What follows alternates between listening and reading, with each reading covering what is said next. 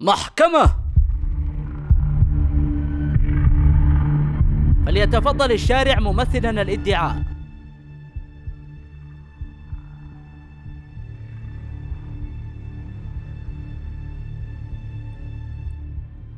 سيادة مولان الخرطوم. سيادة وزارة الصحة. وزارة السياحة بقية أعضاء هيئة المحلفين. السادة الحضور. نحن هنا للاستماع للشهود في قضية تكدس النفايات. فليسمح لي سيادتكم أن أشير للتهم وهي التسبب في انتشار النفايات في كل الشوارع والأسواق مما أدى لتوالد الذباب والبعوض وتفشي الأوبئة والتي قيدت ضد مجهول. فليتفضل الشاهد الأول المواطن. أنت كمواطن عندك تأثير مباشر على واجهة المدينة. لما تكون برا البيت ويكون عندك قارورة بارد فاضية مثلا بتوديها وين؟ بشيلها معي لحد ما ألقى سلة وبرميها فيها. طيب أفرض ما لقيت سلة في الشارع نهائي. برميها في الشارع في أقرب مكان فيه أوساخ مجمعة ما أصلا الأيام دي كل الشارع عبارة عن سلات نفايات كبيرة بعد ما اختفت الحاويات. ده غير الأسواق اللي بقت عبارة عن مكبات. طيب بتدفع الرسوم المفروضة للنفايات؟ بندفع كل شهر بس ما شايفين أي نظافة كيف الكلام ده؟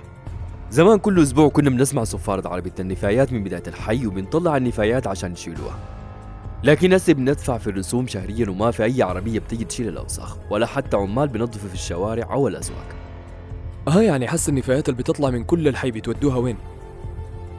في الأول كنا بنخدها برا جنب البيوت عسى ولعل العربات تشيلها بس بسبب نفس كلاب الشارع بقينا بنرميها بعيد من البيوت. غالبا في زاوية الميدان وشوية شوية بقى مكب الحي الرسمي هناك. فليتفضل الشاهد الثاني عامل النظافة. انت كزول بيصنع واجهة للمكان وللبلد ككل. ممكن تكلمنا عن شغلك؟ أنا عامل نظافة تابع للمحلية وشغال من زمن الخرطوم دي كانت نظيفة.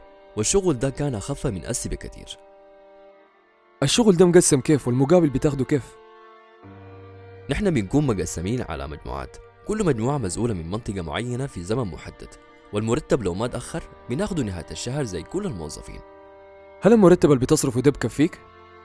مع الغلاء الحاصل ده وزيادة الأسعار كل يوم وقراية الأولاد زادت المسؤولية والدخل ده بقى ما بكفي فبديت في شغل إعادة التدوير زي القوارير البلاستيكية والكرتون هل أنت حاليا ملتزم بعدد ساعات شغلك والمكان المحدد المفروض عليك تنظفه؟ مجتهد شديد لكن صعبة لولا الخوف من ربنا الزول ما منظف زي ما كلفوه لأنه أصلا ما في لا حسيب لا رقيب طيب الشغل التاني ده ما بأثر على أدائك لشغلك الأساسي؟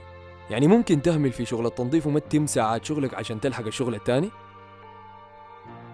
أصلا الوضع بشغلي براو ما بيصلح وكل التعب ده ما بنلقى قصاده اللي بكفينا وفي ناس كتيرة كانوا معاي خلوا الشغل ده وشافوا لهم حياة تانية عشان يقدروا يعيلوا أسرهم.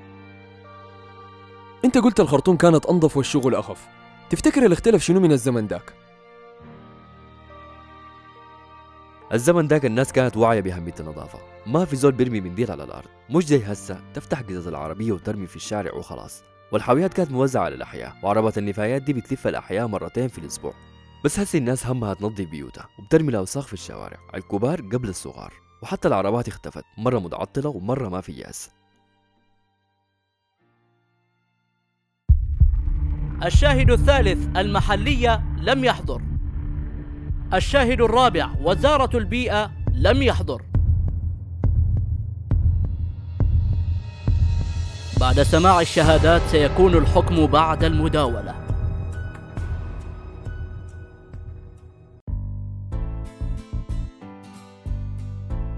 كسرى.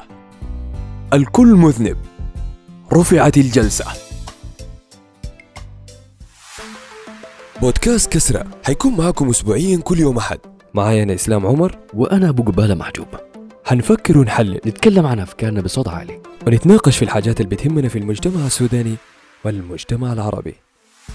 تابعونا على منصات Facebook Telegram و SoundCloud. Google Podcasts و Apple Podcasts. كسرى. عندما يصنع التعقيب أصل الحكاية.